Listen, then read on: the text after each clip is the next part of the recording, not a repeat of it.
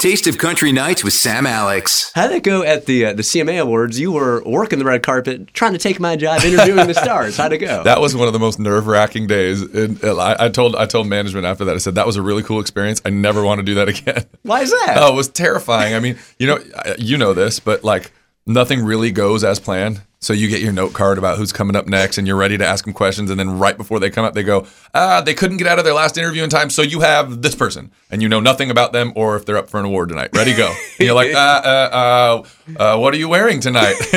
Who do you think you got? Are you a Cubs fan?" It's uh, yeah, I'm like uh, talking to Martina McBride about who's going to win the World Series. I'm going.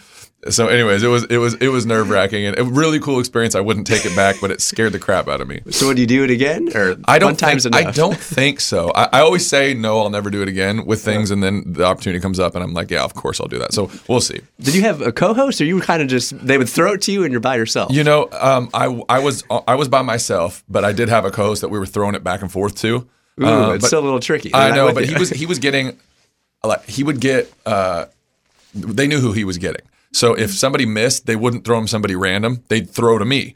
And so it was it was rough.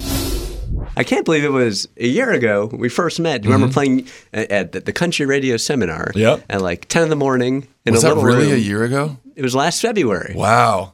Time flies. So what's happened since then? Uh, a few things. We put out a we put out an EP. We put out a single. We got a number one record.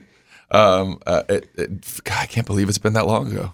It's craziness. It is crazy. Is your ego intact, or are you kind of just out of control now? And You know what? your friends are like, "Who are you, Brett?" Yeah, no, yeah, it's really funny. I, they, there's not a lot of time to sit and and sit back and kind of just let it sink in because it's go go go go go all the time. And uh, you know, we found out we had a number one on uh, the 28th of November, and I was I was playing a show towards the end of December when it, I felt it sink in. I heard people singing back to me, and I went, "That's right." We have a number one record. It- it- it's just there's so much going on that you don't really have a chance to sit back and feel it sometimes. We're talking about how you're going to be on our show. Um, we got lots of Twitter questions and lots of Snapchat that right? questions. Everyone wants to know, "Are you dating someone?" Uh, What, what was it back? Was it MySpace when they started doing the relationship status and one of them was it's complicated? That's Facebook, I think. Yeah, fa- so it's complicated. Okay. You know, I uh, I was in a relationship for a while and uh, and it's uh, life's good and it, and it's Well, kind you're of never a compli- home. Like, how I'm- can you? That's that's the the funny part about this business is um, you're gone a lot, Mm-hmm. which you know, makes holding on to a relationship difficult and, and maintaining a relationship. And uh, you're not really home enough to meet anybody, and you want to meet somebody on the road. And so uh, my situation is currently complicated. I read an article that you still sleep with your bl- your your binky or your blankie. My blankie, yeah, Is that true? It- it is true, yeah. I uh, How is it still in one piece? It's barely in one piece. It was one of those ones with satin edges and like knit, and uh, now the knit the knitting is like coming apart. You can see through it, and the satin edges are all gone. Um, but it's just that's my my security blanket. Did your mom make it for you, or No, is I there was a history to it? No, it was just uh, I, don't, I guess I was probably two. It was no, it was store bought. It was yeah. It's it's thirty plus years old. So the, the people you've dated in the past, what do they think of it? You know, the, the longest relationship I had uh, was six years, and it was luckily with somebody that also still had their blanket. so she couldn't give me any crap for it. Um, I'm, you know, I used to be, I used to hide it, and at this point, it's like, listen, I'm secure in my manhood. I like my blankie. Leave me alone. Have you tweeted a picture of it yet? Is it, No pictures, but I've talked about it before.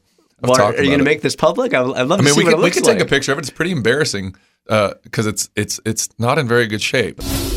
Is it true you, Katy Perry, Mandy Moore played in the same like, coffee shop back in the day? Yeah, you know, back back then it was before, but it was before Katie had even signed her record deal. Um, and uh, there's just it's still there. It's one of my favorite venues in Los Angeles. It's called Hotel Cafe. It's about hundred, maybe 110 people max, uh, and it's just a great sounding little room. And everybody's played there. And y- you don't book a whole night; you book an hour slot, so you never know from night to night who you're going to end up on stage with. And um, you know, one night was Mandy Moore was right after me, and uh, it was really cool. Was uh, Ryan Adams was there in the audience.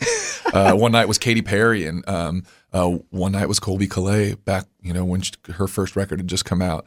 And uh, you know, David Ryan Harris plays there all the time. And for anybody that doesn't know, that's, he plays guitar with John Mayer, and you know, just recently, and John Mayer does this all the time.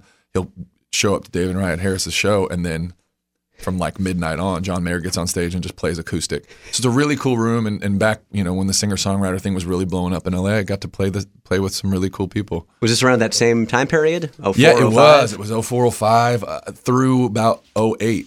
Yeah, it was a really really cool time. It was one of those things where any given night you could just go to ho- hotel cafe without looking at the schedule and hear some just really great talent. Lastly, here are a TSC top three, your top three favorite cheesy movies. Ooh.